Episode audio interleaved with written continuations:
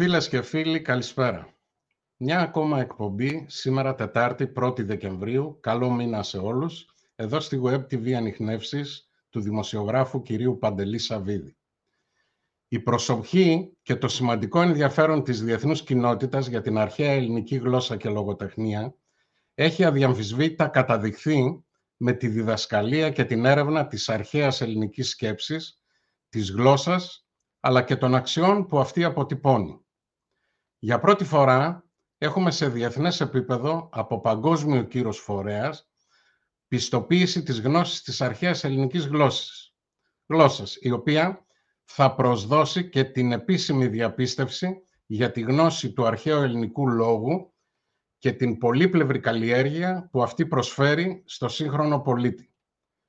Γιατί να αγαπάμε την αρχαία ελληνική, γιατί να μαθαίνουμε και να πιστοποιούμε τα αρχαία ελληνικά, τι χρησιμεύουν στους νέους ανθρώπους, γιατί άραγε να διδάσκονται στο εξωτερικό και οι ξένοι να μιλούν με ενθουσιασμό για αυτά; Για να συζητήσουμε όλα αυτά, καλωσορίζω την κυρία Γεωργία Ξανθάκη Καραμάνου, ομότιμη καθηγήτρια, πρώην πρόεδρο του Τμήματος Φιλολογίας του Πανεπιστημίου Πελοποννήσου, πρόεδρο της Εταιρείας Ελλήνων Φιλολόγων και πρώην αντιπρόεδρο της Διεθνούς Ομοσπονδίας Κλασικών Σπουδών.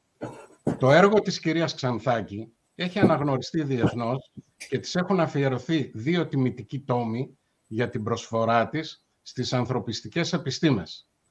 Καλώς ήρθατε κυρία Ξανθάκη, ευχαριστώ για το χρόνο σας, γιατί βρίσκεστε στην προετοιμασία ενός μεγάλου συνεδρίου. Ακριβώς. Ενώ πρώτον και εγώ να σας ευχαριστήσω για αυτή την ευγενική σας πρόσκληση. Είναι πράγματι μια μεγάλη χαρά ε, να μιλάμε για τα αρχαία ελληνικά και είναι κάτι που το κάνω όλη μου τη ζωή, σε όλη μου τη σταδιοδρομία. Ετοιμάζουμε λοιπόν ένα πολύ μεγάλο συνέδριο, πολύ σημαντικό, με διεθνείς προσωπικότητες για να γιορτάσουμε τα δύο μεγάλα ορόσημα της ιστορίας μας κατά τον 5ο αιώνα, δηλαδή την αυμαχία της ε, Σαλαμίνας και την μάχη στις Θερμοπύλες, που δρομολόγησαν και την δημιουργία και την ανάπτυξη Αθηναϊκής Δημοκρατίας. Θα γίνει στις 10 και 11 Δεκεμβρίου ε, στην Αθήνα, στο Φιλολογικό Σύλλογο Παρνασσός. Ε, είναι όλοι ευπρόσδεκτοι, θα είναι με όλα τα μέτρα ασφαλείας ώστε να μην φοβάται κανένας. Διεθνείς προσωπικότητες θα τιμήσουν αυτό το συνέδριο και είναι αυτό πολύ σημαντικό που έχει να κάνει και με τη σημερινή μας έτσι παρουσία ότι οι ξένοι συνάδελφοι αγαπούν, μελετούν και ερευνούν συστηματικά την ελληνική γλώσσα, την ελληνική ιστορία και τον ελληνικό πολιτισμό από την αρχαιότητα σήμερα. Ευχαριστώ. Καλωσορίζω επίσης την κυρία Ευγενία Μανολίδου, Διευθύντρια της Ελληνικής Αγωγής, Συνθέτρια Κλασικής Μουσικής, Διευθύντρια Ορχήστρας. Μάλιστα, κυρία Μανολίδου, στο πλαίσιο των Ολυμπιακών Αγώνων του Πεκίνου, συνθέσατε τη Συμφωνία «Δύο πολιτισμοί, ένα πνεύμα», την οποία παρουσιάσατε διευθύνοντας την ορχήστρα του Εθνικού Θεάτρου Όπερας και Δραματικού Χορού της Κίνας. Μπαίνω στον πειρασμό να σας πω ότι την Κυριακή το πρωί χαρήκαμε πάρα πολύ και είδαμε τους μαθητές σας, οι οποίοι δημιούργησαν εικόνες μεγάλης πνευματικής αξίας, αλλά και οι μαθητές από το Γυμνάσιο της Κίνας.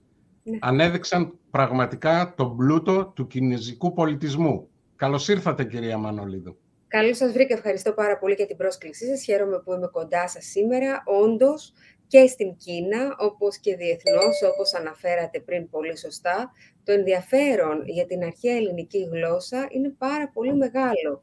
Και έτσι όταν μιλάμε για τα αρχαία ελληνικά στο εξωτερικό, δεν έχουμε καμία δυσκολία να επικοινωνήσουμε με τον οποιονδήποτε. Όχι που αναγκαστικά μπορεί να κατανοεί ή να ομιλεί την αρχαία ελληνική, αλλά κατανοεί το μεγαλείο, κατανοεί τη σπουδαιότητα. Οπότε έτσι και με τους ε, Κινέζους, τους φίλους μας, μόλις τους είπαμε την ιδέα αυτή της ενώσεως των δύο πολιτισμών μέσω των παιδιών, μέσω των μαθητών, εν ώψη των χειμερινών Ολυμπιακών Αγώνων, τώρα που θα ξεκινήσουν σε λίγες εβδομάδες στο Πεκίνο, ήταν όλοι πολύ ενθουσιασμένοι και βοήθησαν ώστε να επιτευχθεί αυτή η πολύ πολύ απαιτητική σύνδεση.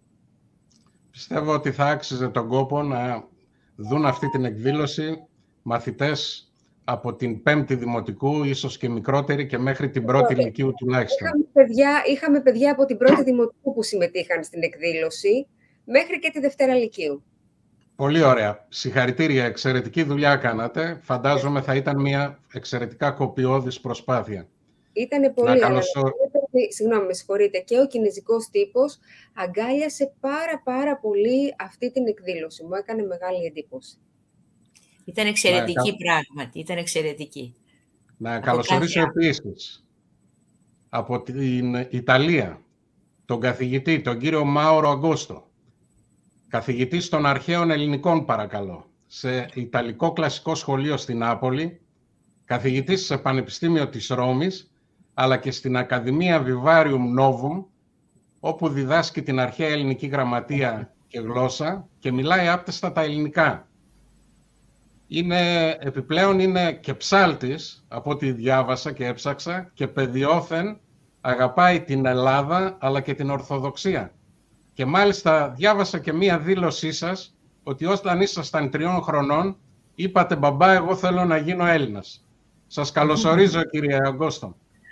καλησπέρα, καλησπέρα σε όλους και σε όλες. Ε, ευχαριστώ πολύ για την ευγενική σας πρόσκληση που με τιμά ιδιαίτερος. Και σας χαιρετίζω ε, εκ μέρους της Ιταλίας και των Ιταλών συναδέλφων, πολλοί των οποίων με παρακάλεσαν να μεταβιβάσω τους χαιρετισμούς τους προς τους συναδέλφους και τους ακροατές ε, από όλη την Ιταλία. Στην Ελλάδα που αγαπάμε ιδιαίτερος. Όσο ευπαρέστητε λοιπόν. Έτσι. Κυρία ε, Μανολίδου, είναι προφανές ότι η γνώση της αρχαίας ελληνικής μας συνδέει με τον αρχαίο πολιτισμό, την κουλτούρα, την ιστορία και τις ανεκτήμητες αξίες της αρχαίας Ελλάδας. Πώς, κατά τη γνώμη σας, μπορούμε να διαχειριστούμε απόψεις; Γιατί να μάθω μια παλιά γλώσσα που δεν θα μιλήσω ούτε θα ακούσω; Εσείς, και το έκλαψα από εσάς αυτό, έχετε ως σύνθημα τα αρχαία ελληνικά η γλώσσα του μέλλοντος. Θα ήθελα να σας παρακαλέσω να μου πείτε τι μηνύματα θέλετε να περάσετε με αυτό τον τίτλο και πώς μπορούμε να πείσουμε για την αξία των αρχαίων ελληνικών σήμερα.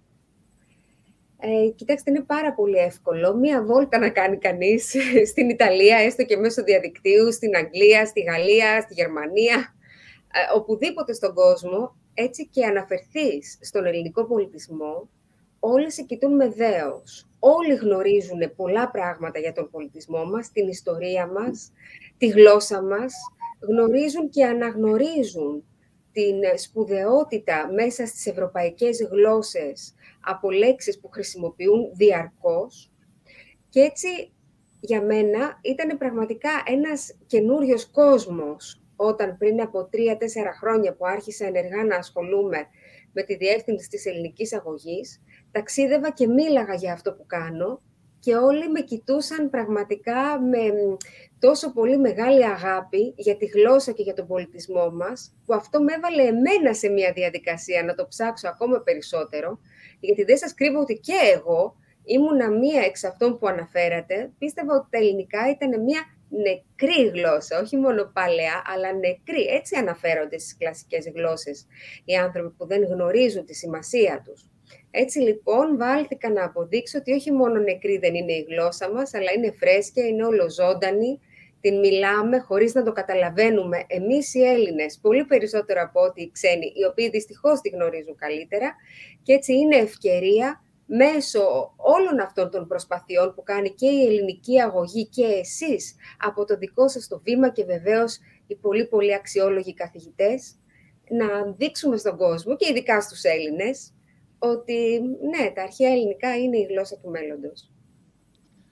Πράγματι, κυρία Μανολίδου, καθώς έψαχνα για να ετοιμάσω την εκπομπή, είδα ότι μεγάλα εκπαιδευτικά ιδρύματα κλασικών σπουδών του εξωτερικού ενδιαφέρονται πολύ για την δουλειά που κάνετε στην ελληνική αγωγή και αναφέρομαι φυσικά στην πρωτότυπη μέθοδο διδασκαλίας αρχαίων ελληνικών, η οποία είναι τελείως διαφορετική από αυτό που συναντάμε στα σχολεία. Άρα λοιπόν πόσο εύκολο είναι να μάθουμε τα αρχαία ελληνικά, πόσο νωρίς πρέπει να ξεκινήσει κάποιο παιδί και με ποια μεθοδολογία; Τελικά, κυρία Μανολίδου, είναι θέμα μεθοδολογίας που δεν μαθαίνουν τα Ελληνόπουλα καλά τα αρχαία. Ναι, Αλλά μήπως, αν μου επιτρέπετε, μήπως έχουν και κάποιο, κάποια συμμετοχή σε αυτό τα βιβλία; Ίσως και η κατάρτιση των εκπαιδευτικών. Θα σας παρακαλέσω όμως, πριν απαντήσετε, να δούμε ένα βίντεο για την ελληνική αγωγή. Για τρία λεπτά. Και μετά μπορείτε να μου δώσετε τις απαντήσεις σας. Ευχαριστώ.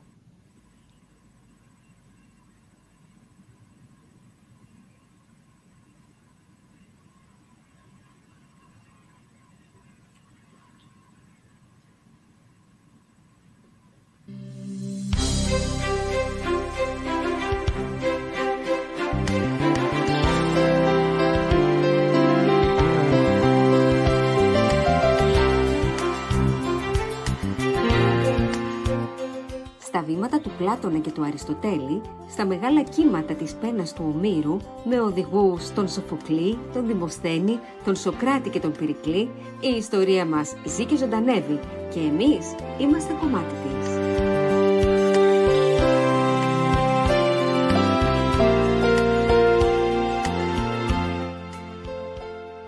Αφού γραζόμαστε τους μύθους και τις παραδόσεις μας, τα ρητά και τα διδάγματα, το φως της παιδείας που φώτισε τον κόσμο ολόκληρο. Είμαστε εδώ για να σας μιλήσουμε στα αρχαία ελληνικά για το ήθος, την πολιτεία και τη δημοκρατία που γεννήθηκαν στην Ελλάδα. Όλοι εμείς, οι μαθητές της ελληνικής αγωγής. Όξι, αγέληλα και δαιμονείς, ότι τι δεκίμεθα, στις κοινωνοί μας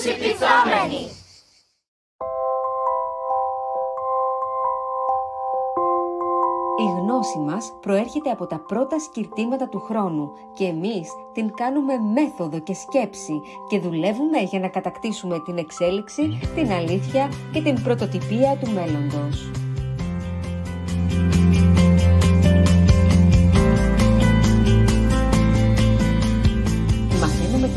Δράμα, το θέατρο ζωντανεύει, η ποίηση, η μουσική, οι μάχες αναβιώνουν, οι αρχαίοι ήρωες μονομαχούν, οι φιλόσοφοι περπατούν ανάμεσά μας, οι θεοί πολεμούν και οι θνητοί κυνηγούν τη μοίρα τους.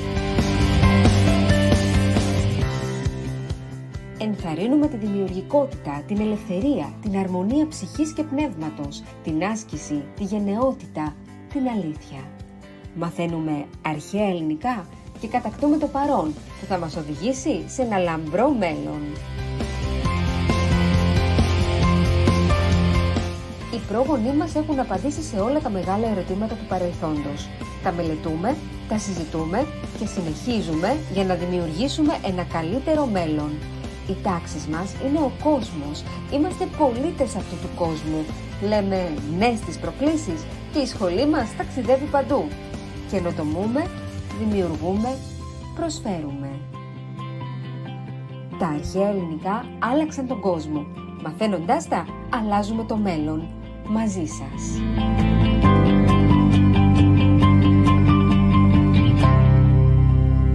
Ελληνική αγωγή, παιδεία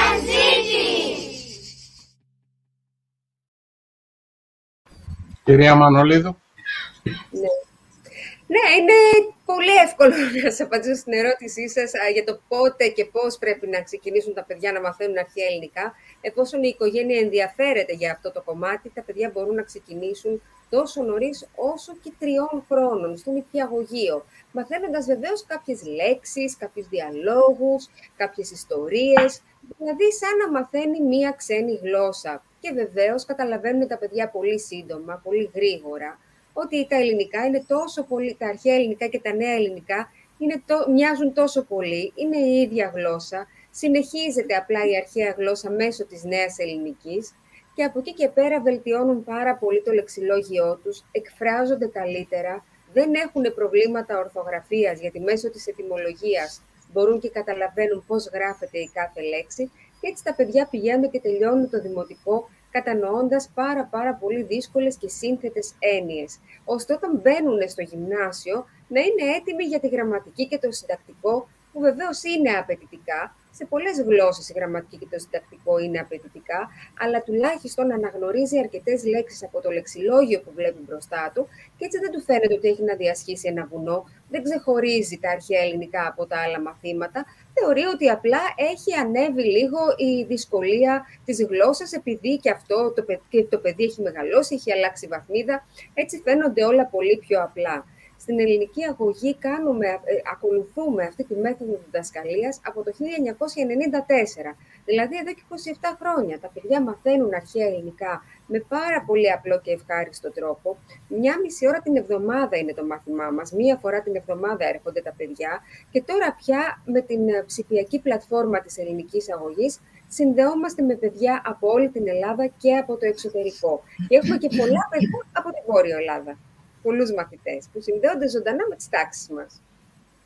Αυτή είναι χρήσιμη πληροφορία, γιατί σκεφτόμουν να σας τη ρωτήσω, άρα μπορεί κάποιος, αν θέλει, να επικοινωνήσει μαζί σας και να παρακολουθεί τα μαθήματα διαδικτυακά. Και όπως σε όλες, και όπως σε όλες τις, ε, και, σε οτιδήποτε μαθαίνουμε, όσο πιο νωρίς το ξεκινήσουμε, τόσο πιο εύκολο μας φαίνεται, τόσο πιο ξεκούραστο είναι το μυαλό μας, τόσο καλύτερα το μαθαίνουμε. Οπότε στην ερώτηση πότε πρέπει να ξεκινήσει ένα παιδί αρχαία ελληνικά, η απάντηση είναι το συντομότερο δυνατόν.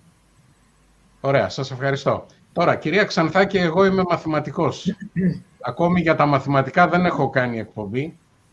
Ήθελα λοιπόν να έχω τη γνώμη σας γιατί να αγαπάμε και να καλλιεργούμε την αρχαία ελληνική γλώσσα και πόσο σημαντική είναι αυτή η διεθνής πιστοποίηση στην οποία αναφέρθηκα στην αρχή και έχουμε για πρώτη φορά σας παρακαλώ για δύο λεπτά την απάντηση. Λοιπόν, οι μαθηματικοί αγαπάνε ιδιαίτερα τα αρχαία ελληνικά. Μη δεις αγιομέτρητος εσύ το είχε πει ο Πλάτων. Λοιπόν, γιατί να αγαπάμε τα αρχαία ελληνικά; Γιατί τα αρχαία ελληνικά μας βοηθούν να μιλάμε σωστά και όμορφα. Ε, και το ένα είναι αυτό. Το δεύτερο, να ξέρουμε καλύτερα σε βάθος τη γλώσσα την ελληνική. Είπε κάτι η κυρία Μανολίου, θα έχω το χρόνο να πω και ορισμένα πράγματα εκ ε, ε, το, σημαντικότερο απ' όλα είναι ότι με την πιστοποίηση αυτή που γίνεται για πρώτη φορά σε διεθνές επίπεδο, δίνουμε ένα διαβατήριο σε αυτόν που μαθαίνει αρχαία ελληνικά για την εξέλιξή του και την επαγγελματική. Και θα ήθελα να πω ότι τα αρχαία ελληνικά δεν βοηθούν μόνο τις ανθρωπιστικές σπουδές και τους εκπροσώπους που καλλιεργούν τα ανθρωπιστικά γράμματα, αλλά από αγγλόφωνους φίλους γνωρίζω πολύ καλά ότι ένας που έχει πιστοποιημένη γνώση αρχαίας ελληνικής γλώσσας, προτιμάται ακόμη και στον οικονομικό και στον επιχειρησιακό τομέα. Γιατί; Διότι τα αρχαία ελληνικά αναπτύσσουν την κριτική σκέψη και μπορεί και αντιμετωπίζει προβλήματα στη δουλειά του μέσα και στον χώρο αυτό των επιχειρήσεων και της οικονομικής διαχείρισης των πραγμάτων. Άρα όχι μόνο εμείς οι ανθρωπιστικοί επιστήμονες, αλλά για όλους τους επιστήμονες και χαίρομαι που εσείς ως μαθηματικός το έχετε αντιληφθεί αυτό το πράγμα και προβάλλεται τα αρχαία ελληνικά, για όλους τους επιστήμονες είναι απαραίτητα τα αρχαία ελληνικά, γιατί ακριβώς οξύνουν το νου και κάτι άλλο ακόμη που έχουν μελέτες ψυχολογικές και ψυχιατρικές αναδείξει ότι βοηθούν την ανάπτυξη του εγκεφάλου, σταματούν ορισμένες μαθησιακές δυσκολίες όπως είναι η δυσλεξία. Αυτό έχει γίνει εδώ και 10 χρόνια μελέτες τέτοιες που δείχνουν ότι τα αρχαία ελληνικά βοηθούν στην ανάπτυξη του εγκεφάλου. Επομένως και εμείς και οι ξένοι φίλοι μας μαθαίνουμε με αγάπη, αγαπάμε τα αρχαία ελληνικά γιατί υπάρχουν μέσα στη γλώσσα μας ζωντανά. Είναι μια ζωντανή, όπως προείπαν οι συνάδελφοι, γλώσσα, η αρχαία ελληνική. Υπάρχει μέσα στην σύγχρονη γλώσσα, την ελληνική, τις δυτικές γλώσσες όλες και γι' αυτό ακριβώς μαθαίνουμε αρχαία ελληνικά, πιστοποιούμε αρχαία ελληνικά και θα προβάλλουμε συνεχώς τα αρχαία ελληνικά, γιατί με αυτά ολοκληρώνεται η υπόστασή μας, οι μαθησιακές μας ε, ε, ενασχολήσεις ολοκληρώνεται η πνευματική μας προσωπικότητα με τη γνώση των αρχαίων υλικών. Διότι είναι μόνο να μάθουμε, κύριε Καρατάσιο, αρχαία ελληνική γλώσσα. Μέσω της αρχαίας ελληνικής γλώσσας εμβαθύνουμε και κατακτούμε τον αξιακό κόσμο των αρχαίων κειμένων. Και γι' αυτό όσοι διδάσκουμε αρχαία ελληνικά και τελειώνω, μέσω της γλώσσας ερμηνεύουμε τα κείμενα. Πολύ ωραία. Κύριε Αγκώστο, να έρθω σε εσάς για μία ερώτηση. Από ό,τι είδα στο διαδίκτυο ότι έχετε περίπου 718 κλασικά λύκεια και και οι μαθητές σας διδάσκονται πέντε ώρες τη βδομάδα αρχαία ελληνικά. Θα ήθελα εν συντομία να μας δώσετε μια εικόνα του προγράμματος το οποίο διδάσκεται και μάλιστα είδα ότι αναφέρεστε σε μια διαζώσεις γλώσσα μεθοδολογία. Άκουσα και την κυρία Μανολίδου που ε, αναφέρθηκε στην, ε, χρησιμοποίησε τη λέξη μεθοδολογία και καταλαβαίνω ότι εκεί είναι το μυστικό της εύκολης εκμάθησης και επιπλέον θα ήθελα να σας ρωτήσω ποια θεωρείτε ότι είναι η αξία των κλασικών σπουδών τόσο της ελληνικής όσο και της λατινικής στη σύγχρονη εποχή που αμφισβητούνται και οι διαχρονικές αρχές και οι αξίες; Παρακαλώ. Ε, πολύ ευχαρίστως θα απαντήσω. Ναι, στην Ιταλία έχουμε μακρά παράδοση πολλών αιώνων ομανιστικών σπουδών και ακόμα υπάρχουν 718 κλασικά λύκεια σε όλη την Ιταλία. Ε, επί πενταετία διδάσκονται τα ε, αρχαία ελληνικά, τα παιδιά, οι μαθητές, οι μαθήτριες, πέντε ώρες την εβδομάδα, ναι, επί πέντε χρόνια. Το πρόγραμμα ξεκινά από το αλφάβητο, τη μορφολογία, το πρώτο χρόνο, το συντακτικό το δεύτερο χρόνο και ο στόχος είναι από το τρίτο χρόνο να είναι οι μαθητές και οι μαθήτριες ικανοί και ικανές να διαβάσουν και να κατανοήσουν το πρωτότυπο κείμενο, ξεκινώντας από τον Όμηρο μέχρι όλη την Ιωνική περίοδο, δηλαδή τον 6ο π.Χ. αιώνα, το τρίτο χρόνο. Μετά όλη την Αττική ε, λογοτεχνία το τέταρτο χρόνο και την ελληνιστική και χριστιανική ε, λογοτεχνία το πέμπτο και τελευταίο χρόνο. Στο τέλος του πέμπτου ε, έτους, στις πανιταλικές εξετάσεις, πρέπει να μεταφράσουν χωρίς καμία βοήθεια, δηλαδή ούτε λεξικό, ούτε γραμματική, ούτε τίποτα άλλο, ε, με χρόνο τρει, τρεις ώρες, τρεις ώρες και τέταρτο περίπου, ένα άγνωστο κείμενο.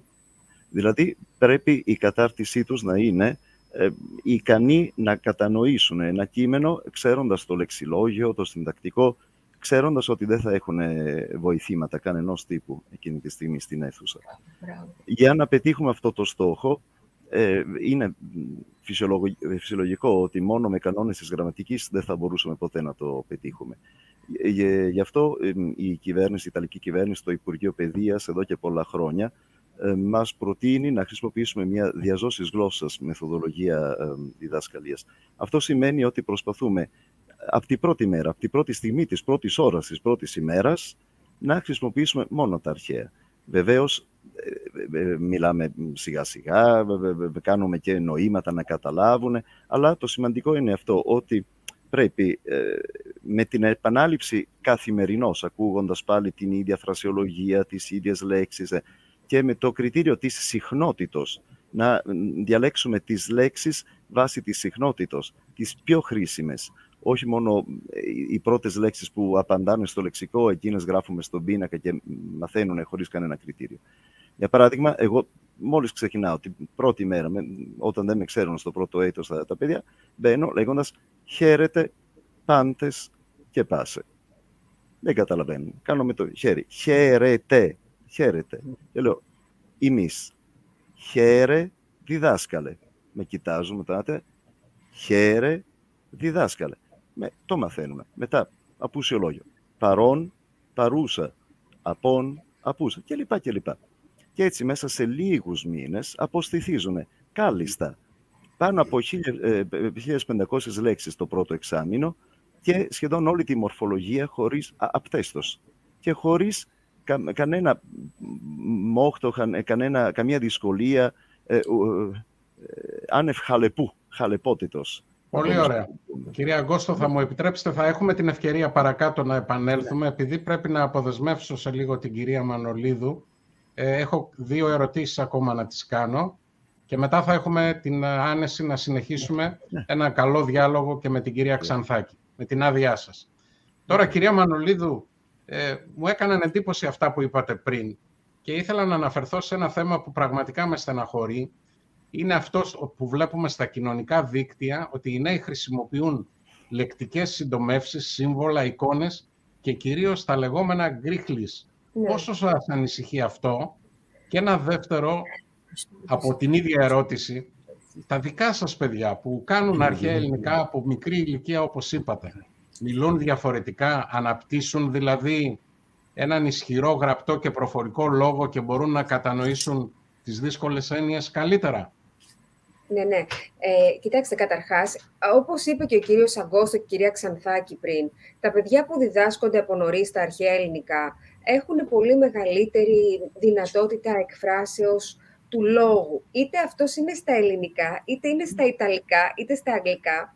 Ξέρετε, στην Ευρώπη κυρίως και στην Αμερική τα τελευταία χρόνια, αλλά κυρίως στην Ευρώπη, έχει γίνει μια μεγάλη προσπάθεια να μπορέσουν σιγά σιγά να κατεβάσουν το μέσο όρο ηλικίας της ε, εκμαθήσεως των αρχαίων ελληνικών και να τον πάνε και στο δημοτικό. Υπάρχουν κάποιες ενέργειες στην Αγγλία, στο Ηνωμένο Βασίλειο, ε, δύο μεγάλοι οργανισμοί που έχουν ξεκινήσει να διδάσκουν τα αρχαία ελληνικά στο δημοτικό για να μάθουν τα παιδιά καλύτερα τα αγγλικά.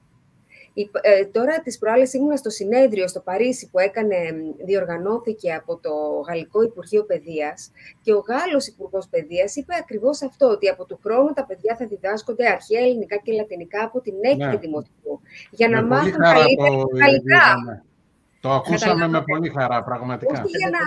Και όταν λέμε αρχαία ελληνικά η γλώσσα του μέλλοντος, δεν εννοούμε ότι θα βγαίνουμε στον δρόμο και θα μιλάμε μεταξύ μας αρχαία ελληνικά εννοούμε ότι θα θέσουμε τις βάσεις για ένα καλύτερο μέλλον, ώστε τα παιδιά μπορεί να γράφουν κάποιες λεκτικές συντομεύσεις με λατινικούς χαρακτήρες, αλλά όταν θα καθίσουν κάτω και θα πρέπει να γράψουν κάτι, να μπορούν να το γράψουν σωστά και να μπορούν να εκφραστούν σωστά. Εμένα δεν με τρομάζει να το γράφουν, με τρομάζει αν νομίζουν ότι αυτός είναι ο μόνος τρόπος με τον οποίο μπορούν να εκφραστούν. Και όταν λοιπόν σας λέει ο κύριος Αγκόστο ότι μπαίνει μέσα στην τάξη και διδάσκει αρχαία ελληνικά στα αρχαία ελληνικά, εγώ δεν ξέρω στην Ελλάδα κανέναν καθηγητή του γυμνασίου να μπαίνει μέσα στην τάξη και να λέει χαίρετε πάντες, ε, πώς έχετε, ε, τι όνομα εστί και το μόνο όνομα εστί η Ευγενία ή Μάουρο ή οτιδήποτε. Εγώ δεν ξέρω κανένα να το κάνει αυτό στην Ελλάδα και νομίζω ότι έχουμε πολλά πράγματα να διδαχτούμε από τους ανθρώπους αυτούς που μπαίνουν μέσα στην τάξη, διδάσκουν λατινικά στα λατινικά, αρχαία ελληνικά στα αρχαία ελληνικά και με αυτόν τον τρόπο, μέσα σε τρία-τέσσερα χρόνια, τα παιδιά παίρνουν ένα κείμενο, τα παιδιά που δεν είναι η πρώτη τους γλώσσα τα ελληνικά. Παίρνουν ένα κείμενο και το διαβάζουν και μπορούν και το αποδίδουν στη γλώσσα τους. Αυτό, αυτό για εμένα είναι το σημαντικό. Και έρχονται αυτά τα παιδιά μετά ως νέοι άνθρωποι στην Ελλάδα και πάνε στα μουσεία και θαυμάζουν τον πολιτισμό και διαβάζουν τις επιγραφές και περιμένουν από εμά να ξέρουμε λίγο παραπάνω και να τους απαντήσουμε λίγο καλύτερα και εμείς δεν ξέρουμε, τους κοιτάμε και νομίζουμε ότι αυτή η γλώσσα είναι άχρηστη και πεθαμένη. Αυτό είναι για μένα το πιο κρίσιμο και το πιο σημαντικό και προσπαθώ με πολύ μεγάλη ζέση και πάθος να το επικοινωνήσω στον κόσμο. Ότι εφόσον οι άνθρωποι που η πρώτη τους γλώσσα δεν είναι τα ελληνικά, μαθαίνουν τα αρχαία ελληνικά σε τόσο σύντομο χρονικό διάστημα, γιατί τα 4-5 χρόνια είναι ένα σύντομο χρονικό διάστημα, κακά τα ψέματα, δεν περνάνε 15 χρόνια να τα μάθουν, περνάνε 4 ή 5 τότε εμείς ως Έλληνες, που τις περισσότερες λέξεις τις έχουμε ήδη στο λεξιλόγιό μας, και μην τι αναγνωρίζουμε κατευθείαν, είναι πολύ πιο εύκολο για εμάς. Θα έχουμε την ευκαιρία στη συνέχεια με την κυρία Ξανθάκη να μιλήσουμε για τα αναλυτικά ναι. προγράμματα. Κυρία Μανολίδου, κάτι ακόμα, δεν μπορώ να μην μπω στον πειρασμό πριν να μας αφήσετε. Ε, ξεκινώντας από το «Σεμνή κατά πάντα, η μουσική θεών έβριμα ούσα». Εσείς λοιπόν στις πολλές μουσικές δημιουργίες σας ε, είδα ότι είναι εμπνευσμένες από την αρχαία Ελλάδα. Όλες. Ποια είναι η δύναμη της μουσικής στην αρχαία Ελλάδα και τι ρόλο διαδραμάτιζε στις εκδηλώσεις των Ελλήνων; Ε, η μουσική ήταν παντού στην αρχαία Ελλάδα, υπήρχε παντού στη ζωή των Ελλήνων, από την καθημερινότητά τους ε, μέχρι τις γιορτές τους, τις λύπες τους, τις χαρές τους, τους πολέμους τους, παντού υπήρχε η μουσική οι Πεάνες, μην ξεχνάτε ότι ακόμα και στην ναυμαχία της Σαλαμίνος θα μας μιλήσει τώρα η κυρία Ξανθάκη για το συνέδριο, αυτό που περιμένω και εγώ πώς και πώς να το παρακολουθήσω. Σεμνών Πεάνα εφήμνουν οι Έλληνες, το «Ω παιδες Ελλήνων είτε» ήταν σεμνός Πεάν που μας έχει ε, διατηρήσει ο Εσχύλος στους Πέρσες. Οπότε η μουσική ήταν πάντα μέσα στη ζωή των Ελλήνων. Η μουσική και για μένα ήταν στη ζωή μου από πολύ πολύ μικρή. Εξακολουθεί να είναι, αλλά σε δεύτερο χρόνο, γιατί τώρα ασχολούμαι πάρα πάρα πολύ με τη γλώσσα μας, η οποία η στον παρόδο επίσης είναι πάρα πολύ μουσική. Οπότε δεν έχω ξεφύγει και πάρα πολύ. Ωραία. Αξιότιμη κυρία Μανολίδου, αγαπητή μου Ευγενία, να το πω κι εγώ, οφείλω διημήν πλήστας χάριτας. ευχαριστώ πάρα πολύ. Να σας ομολογώ κι εγώ. Ε, σας ευχαριστώ πάρα πολύ για την τιμή που μου κάνατε. Σας εύχομαι καλή συνέχεια και καλή δύναμη. Να είστε καλά και σε εσάς εύχομαι το ίδιο. Σας αφήνω σε πολύ καλά χέρια. Κρίμα που δεν μπορώ να συνεχίσω τη συζήτηση μαζί σας, αλλά θα σας δω αμέσως μετά, μόλις βγει η εκπομπή στο YouTube, θα μπω και θα τη δω από τους πρώτους. Και συγχαρητήρια για όλη αυτή την προσπάθεια που κάνετε, κύριε Καρατάση. Ευχαριστούμε, κυρία Μανολίδου. Να είστε καλά. Σε ευχαριστώ και χίλια συγγνώμη που αποχωρώ. Παρακαλώ. Γεια σας. Γεια σας. Κυρία να επανέλθουμε τώρα. Θα κάνουμε μία συζήτηση τρεις μας πλέον, χωρίς την κυρία Μανολίδου. Γιατί τώρα θα μας τα πει βέβαια ο κύριος ε, Αγκώστο, γιατί οι ξένοι κυρία Ξανθάκη αγαπούν και διδάσκονται. Ήθελα και τη δική σας γνώμη τα αρχαία ελληνικά. Ε. Κυρίως όμως ήθελα να μου πείτε ποια ναι. είναι η σχέση της αρχαίας ελληνικής με τις ευρωπαϊκές γλώσσες και γιατί κατά τη γνώμη σας έχουν δημιουργηθεί τόσα κλασικά λύκεια στις ευρωπαϊκές χώρες αλλά και σε άλλες έδρες; Κέντρες κλασικών σπουδών στα πανεπιστήμια. Ναι, στα πανεπιστήμια του εξωτερικού. Ε, Όμως ε, με λύπη μου είδα ότι και κάποια κλείνουν.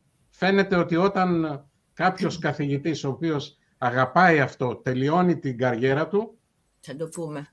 Ναι, λοιπόν, αυτά. Θα ήθελα να κάνετε κάποια γιατί, λοιπόν, γιατί λοιπόν στο εξωτερικό αγαπούν και διδάσκουν τα αρχαία ελληνικά. Γιατί μέσω των αρχαίων ελληνικών κατανοούν καλύτερα τη δική τους γλώσσα.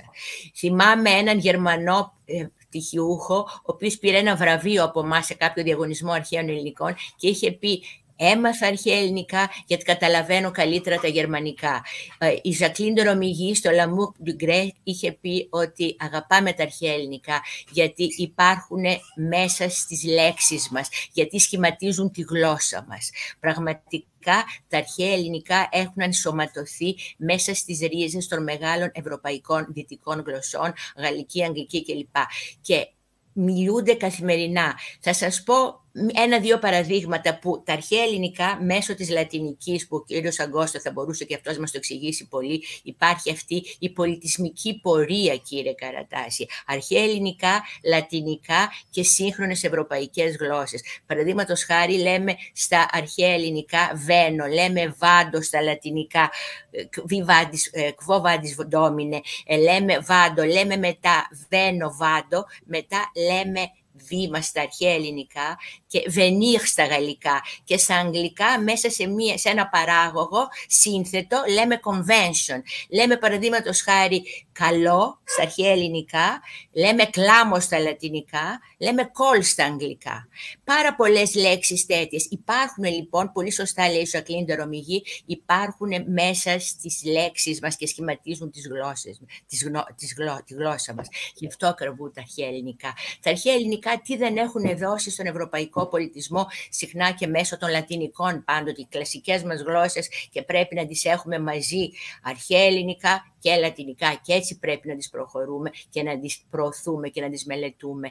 Λοιπόν, μέσω των λατινικών, τι έχουν δώσει, την ορολογία των επιστημών, των θετικών επιστημών κυριότατα. Όλες οι λέξεις που σχηματίζονται με δεύτερο συνθετικό το λόγος. Η ομιλία του πρώην Πρωθυπουργού η ομιλία ακριβώς, του ακριβώς, ακριβώς, το αείμνης του Ζολότα, λόγος και νόμος έχουν γίνει ένα σωστό λέξης. Λέμε αγκρόνομοι, ε, λέμε αστρόνομοι, λέμε astrology, λέμε biology, λέμε ναι, meteorology, ναι. λέμε seismology, τι δεν λέμε. Αυτό είναι λοιπόν το ένα. Το δεύτερο που σας είπα είναι η ετυμολογία, πώς έχουν εμφυλοχωρήσει, έχουν ενσωματωθεί μέσα στις ε, λέξεις της καθημερινότητας, όπως είπε η Ρωμηγή ή όπως περίφημα μας λέει ο Φρανσίσκος Ροντρίγκος Αντράγος που χάσαμε πριν από λίγα, ε, λίγους μήνες είπε ότι όλες οι ευρωπαϊκές γλώσσες είναι κρυπτοελληνικές, κρύβουν μέσα τους την ελληνική. Ε, όλα λοιπόν αυτά τα στοιχεία και επιπλέον κάτι πολύ σημαντικό που δεν το έχουμε σκεφτεί. Ξέρετε, η αρχαία ελληνική ήταν η πρώτη γλώσσα μαζί με την κινέζικη, είναι οι δύο αρχαιότερες γλώσσες, που έδωσαν κάτι πολύ σημαντικό για την γλωσσική ανάπτυξη και εξέλιξη των λαών. Τις αφηρημένες έννοιες, κύριε Καρατάσιο. Μία γλώσσα χωρίς αφηρημένες έννοιες είναι πάρα πολύ φτωχή. Δεν υφίσταται. Έδωσε λοιπόν αυτό που λέμε ότι η αρχαία ελληνική λέξη είναι μία έννοια, δεν είναι μία λέξη. Όχι, έδωσε αφηρημένες, δεν θα σας δώσω κάποια νοήματα. Θεωρία, θεώρημα, μέθοδος, σύστημα, σύμβολο, θέατρο, τραγωδία, κομμωδία, ασυμμετρία, ε, συμμετρία, ε, αρμονία, πάμπολες μπορώ να σας αναφέρω. Όλες αυτές είναι αφηρημένες, δεν μπορούμε να τις συλλάβουμε με την ύλη. Ενώ οι πρώτοι πολιτισμοί είχαν κυρίως λέξεις, δημιουργούσαν για να εκφράσουν τον υλικό τους πολιτισμό, το υλικό τους περιβάλλον.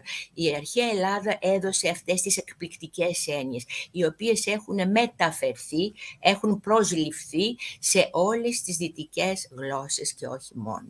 Κυρία λοιπόν, Ξανθάκη, ενώ μιλάτε, μας παρακολουθεί και ο πρώην Πρίτανης, ο φιλόλογος του Πανεπιστημίου Ιωαννίνων, ο οποίος μου έστειλε ένα μήνυμα και λέει ότι η ομορφιά, το κάλος στην αρχαία ελληνική βρίσκεται τόσο στη μορφή όσο και στο περιεχόμενο. Είμαστε τυχεροί που έχουμε μια τέτοια γλώσσα, αρκεί να τη σπουδάσουμε και να την αγαπήσουμε.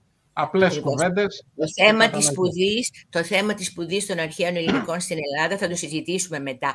Επομένως, δικαίως στο εξωτερικό διδάσκουν και αγαπούν τα αρχαία ελληνικά. Και υπάρχουν, εγώ έχω καταμετρήσει 340 ε, έδρες αρχαίων ελληνικών στο εξωτερικό.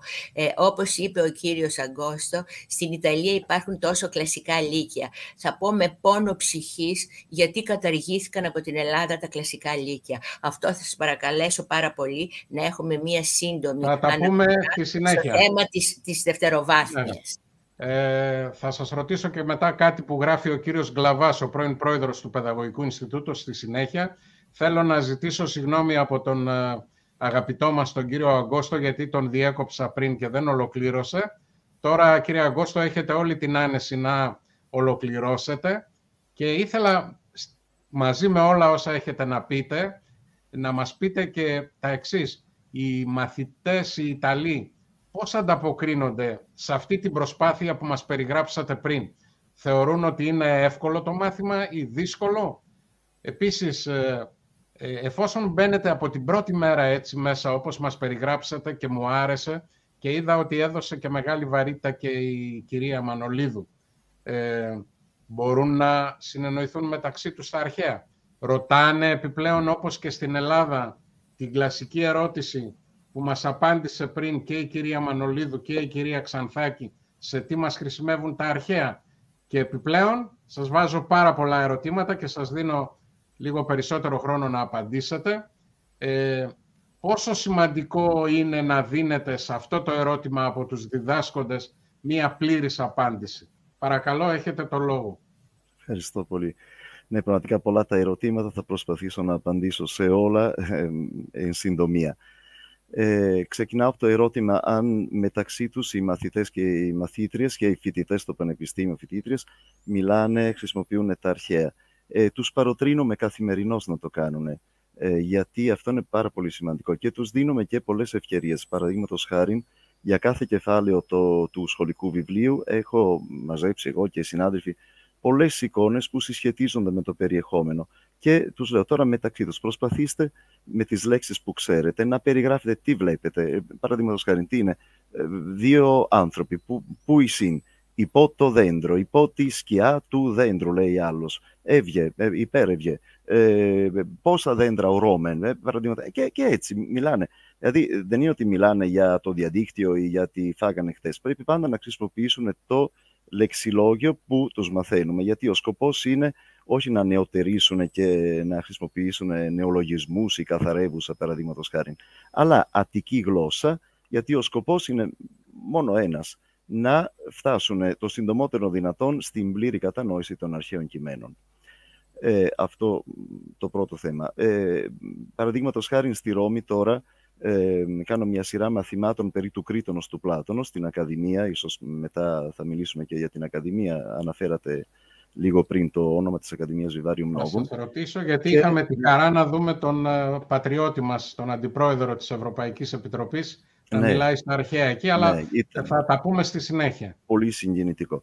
αλλά απλώς ε, θα πω αυτό τώρα, ότι εκεί τώρα αυτή τη σειρά μαθημάτων εξηγώ τον Γκρίτονα και τη φιλοσοφία του Πλάτωνα μιλώντας μόνο στα ελληνικά, αποκλειστικά. Βεβαίως είναι παιδιά που έχουν τελειώσει ήδη την πρώτη διετία και είναι ε, ικανότατοι να παρακολουθήσουν, να καταλάβουν, να ερωτήσουν, να απαντήσουν.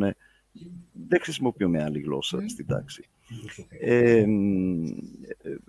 αν αγαπά, το ερώτημα, ναι, το κλασικό ερώτημα, ερώτημα σε τι χρησιμεύουν. Τα παιδιά του κλασικού λύκειου, λυκείου πουθενά και ποτέ δεν θέτουν αυτό το ερώτημα για έναν απλούστατο λόγο. Ε, είναι ελεύθερη επιλογή τους. Δηλαδή ξέρουν πολύ καλά ότι μετά το γυμνάσιο θα μπορούσαν να πάνε στο επιστημονικό λύκειο, στο κοινωνικό επιστημών, στο κλασικό. Επέλεξαν το κλασικό λύκειο, άρα ξέρουν ότι θα κάνουν πέντε ώρες την εβδομάδα λατινικά, πέντε ώρες την εβδομάδα ελληνικά. Γι' αυτό μέσα στην τάξη ποτέ δεν, δεν μου έχει τύχει. Έξω όμως πάρα πολλές φορές. Και η απάντηση που εγώ δίνω είναι συνήθως η εξής. Ότι η ελληνική γλώσσα είναι η γλώσσα της νεολαίας, ε, όχι των παλιών και όχι των παλιών. Και μου λένε, και τι εννοείς; Εγώ λέω, κατά φύση, οι νέοι έχουν την τάση, την πολύ σωστή που πρέπει να ενθαρρύνουμε, τάση να αλλάξουν τον κόσμο. Επιθυμούν να καταπολεμήσουν όλα τα κακά που βλέπουν γύρω τους. Επιθυμούν να έχουν όπλα και εργαλεία για να αλλάξουν τον κόσμο, να, να, βάλουν στον κόσμο τα αγαθά που ονειρεύονται κλπ. κλπ. Και εγώ τους λέω πάντα, ξέρετε τι έλεγε ο Ισοκράτης, όχι ο Σοκράτης, ο Ισοκράτης, στο έργο «Προς Ευαγόραν». Έλεγε ότι η γνώση της αρχαιότητος δεν είναι δια τους εμένοντας της καθεστώση, για αυτούς που θέλουν να παραμείνουν κολλημένοι στα πράγματα όπως έχουν, αλλά δια τους επανορθούντας και τολμώντας αήτη κοινήν των μη καλώς εχόντων είναι για αυτούς που έχουν το θάρρος, τολμάνε να αλλάξουν, να παρακινήσουν, να μεταμορφώσουν αυτά που δεν είναι σωστά. Θέλετε να συμπληρώσετε κάτι, κυρία Ξανθάκη; Θα ήθελα να πω ότι πραγματικά είναι αξιοθαύμαστη αυτή η μέθοδος. Θα έπρεπε και εδώ ορισμένα πράγματα. Δηλαδή εδώ δεν έχουμε εφαρμόσει αυτήν την αγάπη. Ξέρετε, αυτό οφείλεται σε μία στρεβλή αντιμετώπιση των αρχαίων ελληνικών, ότι δήθεν είναι συντηρητισμός.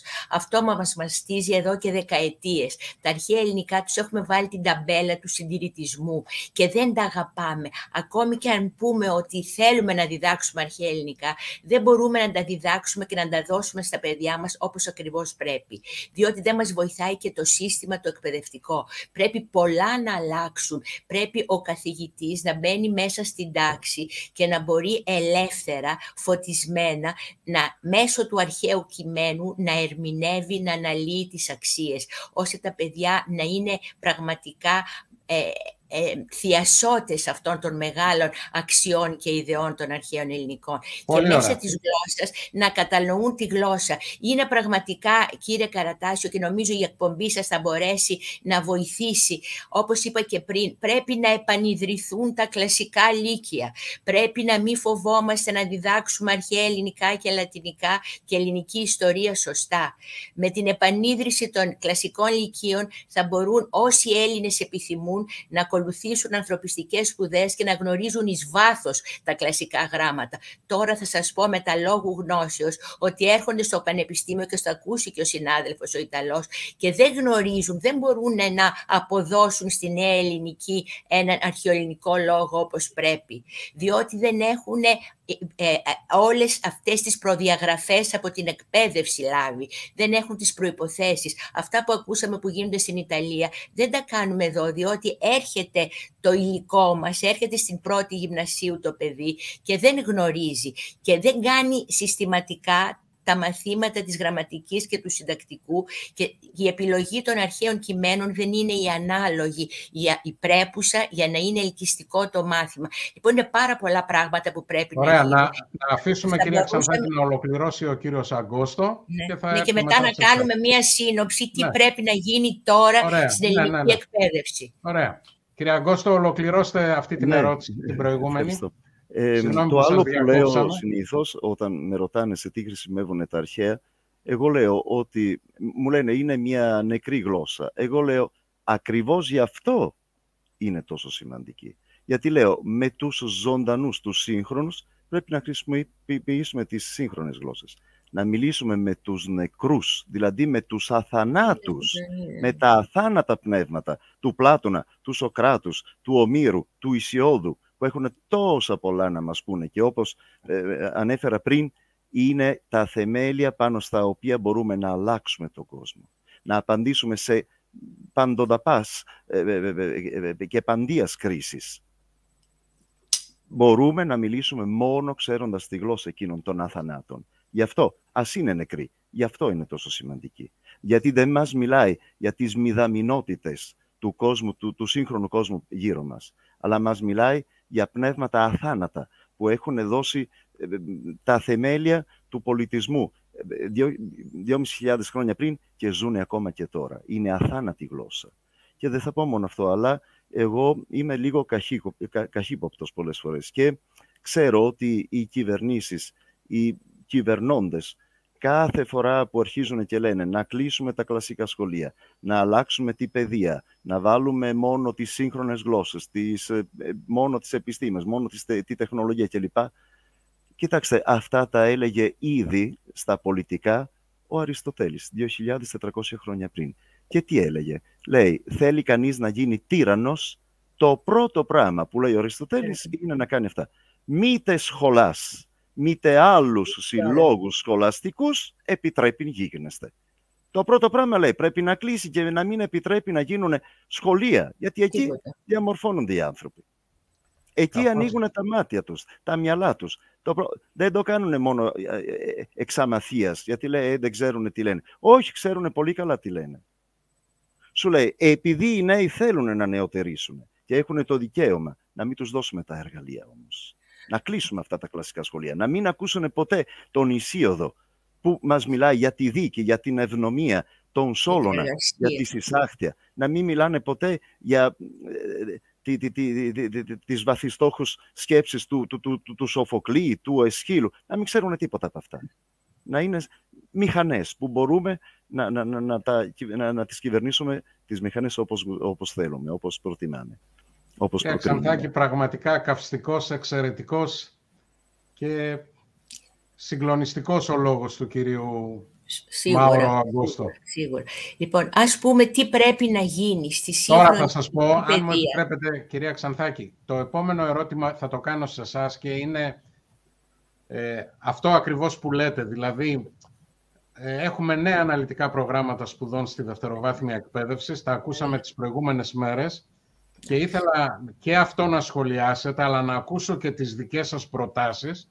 Ναι. Όμως θα ήθελα λίγο την υπομονή σας να βάλουμε στη συζήτηση έναν μαχόμενο εκπαιδευτικό σε ένα ελληνικό λύκειο και να ακούσουμε τι έχει να μας πει ένας μαχόμενος εκπαιδευτικός και μετά, κυρία... παράκουση, να βάλω τρεις λέξεις κλειδιά για να ακούσω από τον συνάδελφο τρομαχόμενο εκπαιδευτικό αν συμφωνεί. Τρεις λέξεις κλειδιά. Πιστεύω ότι τα αμαρτήματα της ελληνικής ανθρωπιστικής παιδείας σήμερα είναι ότι πρώτον δεν έχουμε καλά εγχειρίδια. Φοβόμαστε να διδάξουμε την αρχαία ελληνική γλώσσα και μέσω αυτής να εμβαθύνουμε στις αξίες. Φοβόμαστε από ένα στήρο προοδευτισμό, όπως είπα και πριν, δίθεν, δίθεν, προοδευτισμό. Και τρίτον, δεν έχουμε συστηματική επιμόρφωση των συναδέλφων εκπαιδευτικών. Και δεν επιλέγουμε ε, ε, ε, ε, ε, πώς, ελκυστικά κείμενα για τα παιδιά. Δεν Με βρίσκεται απόλυτα και σύμφωνο. Θα σας ναι. φέρω ένα παράδειγμα και θέλω να μου απαντήσει ο συνάδελφος από τη δευτεροβάθμια. Αν και δεν ο, είμαι ειδικός. Όχι, ο συνάδελφος δεν, δεν θα μπορέσει να ναι. απαντήσει γιατί θα παίξουμε βίντεο με τον συνάδελφο. Α, τότε Δυστυχώς. κοιτάξτε, ένα πράγμα θέλω να πω. Τα ελκυστικά κείμενα. Ε, ο Θουκυδίδης είναι μια μεγαλοφία της, ε, της ε, ιστοριογραφίας και της αντικειμενικότητας, μεγαλοφία. Έχει αριστουργηματικά κείμενα γράψει στην, στην ιστορία του. Τι διδάσκουμε στην πρώτη, στην πρώτη ηλικίου, κύριε Καρατάσο και κύριε Αγκώστο. Τα κερκυραϊκά που ούτε λίγο ούτε πολύ είναι ποιοι υπερίσχυσαν η ολιγαρχική ή η δημοκρατική. Ενώ από το πρώτο βιβλίο του Θουκυδίδη μπορούμε να πάμε αυτή την εκπληκτική μέθοδο να διδάξουμε στα παιδιά ή την πεντηκονταετία ή το από το 245 την ηθογράφηση του Περικλή, του μεγάλου αυτού πολιτικού, του μεγίστου όλων των πολιτικών όλων των εποχών, ο οποίος οδήγησε στην δημιουργία της Αθηναϊκής Δημοκρατίας και να λατρέψουν τα παιδιά τα αρχαία ελληνικά, γιατί τα παιδιά έχουν κρίση και θέλουν να τους κεντρήσουμε, να τους ε, ε φτιάξουμε αυτή την, να τους ενοχλήσουμε σε αυτή την κρίση τους. Λοιπόν, ε, εάν διαλέγαμε ωραία κείμενα, με καλή επιμόρφωση και με καλά εγχειρίδια, τα αρχαία ελληνικά θα μεγαλουργούσαν και στο χώρο που τα γέννησε. Ωραία. Ευχαριστώ κυρία Ξανθάκη. Να ακούσουμε λίγο τον κύριο Λεωνίδα Μούργο, εκπαιδευτικό σε ελληνικό λύκειο. Να παίξουμε το βίντεο. Κύριε Καρατάσιο, καλησπέρα σε εσάς και στους εκλεκτούς προσκεκλημένους σας. Κυρία Ξανθάκη, κυρία Μανολίδου, κύριε Αγκούστο, καλησπέρα. Θα ήθελα να σας ευχαριστήσω αρχικά για την ευγενική πρόσκληση στην εκπομπή σας και να σας συγχαρώ για την πρωτοβουλία σας να επιλέξετε την αρχαία ελληνική γλώσσα στο θεματολόγιο σας. Θα ήθελα λοιπόν ξεκινώντας να σας πω ότι αρχαία ελληνικά διδάσκονται οι μαθητέ και στις τρεις τάξεις του γυμνασίου. Όσοι ακολουθήσουν το γενικό λύκειο διδάσκονται στην πρώτη λυκείου πέντε ώρες την εβδομάδα. Ω μάθημα γενικής παιδείας, η αρχαία ελληνική γλώσσα διδάσκεται και στην Δευτέρα Λυκειού, ενώ ως μάθημα προσανατολισμού διδάσκεται άλλες τρεις ώρες την εβδομάδα σε όσου μαθητές βέβαια επιλέξουν τη συγκεκριμένη κατεύθυνση. Στην Τρίτη Λυκείου, στο μάθημα προσανατολισμού αφιερώνονται 6 ώρες την εβδομάδα. Έτσι, ένας μαθητής που ολοκληρώνει την Τρίτη Λυκείου έχοντας επιλέξει θεωρητικές σπουδές, έχει διδαχθεί την αρχαία ελληνική γλώσσα παραπάνω από 400 ώρες.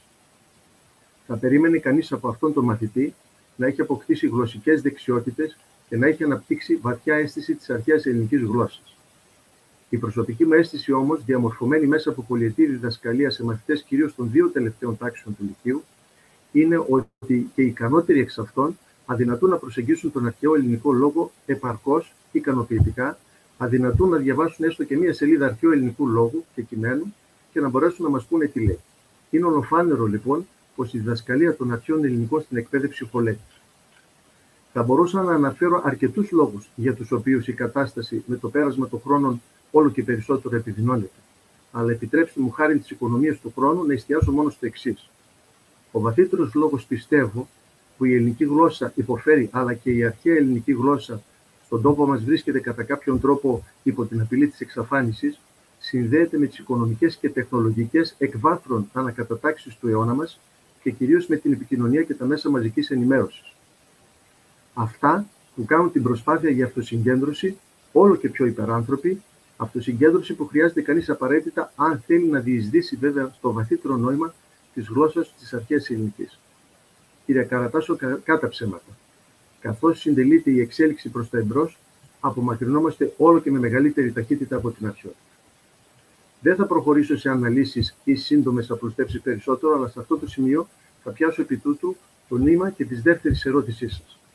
Πιστεύω λοιπόν πως η πρώτη παγκόσμια πιστοποίηση της αρχαίας ελληνικής γλώσσας που φιλοδοξεί να αναγνωριστεί από πανεπιστήμια αλλά και από εργοδότες υπό την αιγίδα του ομίλου της PeopleSet φέρνει διεθνώς την αρχαία ελληνική γλώσσα στο βάθρο της αξίας. Η γλώσσα των προγόνων μας αναγνωρίζεται παγκοσμίως ως διεθνής κώδικας επικοινωνίας με σύγχρονο προσανατολισμό. Οι αρχαίοι έλεγαν ο τρώσα και ιάσεται, δηλαδή αυτός που προκαλεί το τραύμα, αυτός και θα θεραπεύσει. Η τεχνολογία λοιπόν τώρα πια χρησιμοποιείται για την προώθηση της ελληνικής γλώσσας.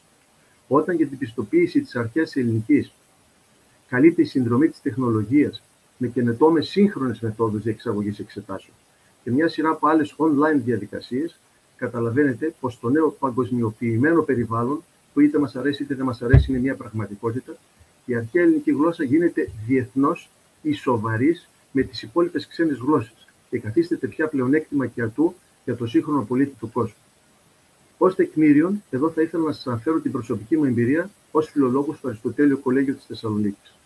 Το πρώτο ελληνικό σχολείο σε παγκόσμιο επίπεδο που πρωτοποριακά συμμετείχε στη διεθνή πιστοποίηση γνώσης της αρχαίας ελληνικής γλώσσας μαζί με σχολεία από την Ιταλία, το Βέλγιο, ακόμη και από την Ουρουγουάη, έγινε το Αριστοτέλειο Κολέγιο καθώς είχε αναπτύξει από την πρώτη στιγμή στενή συνεργασία με τη Language Center.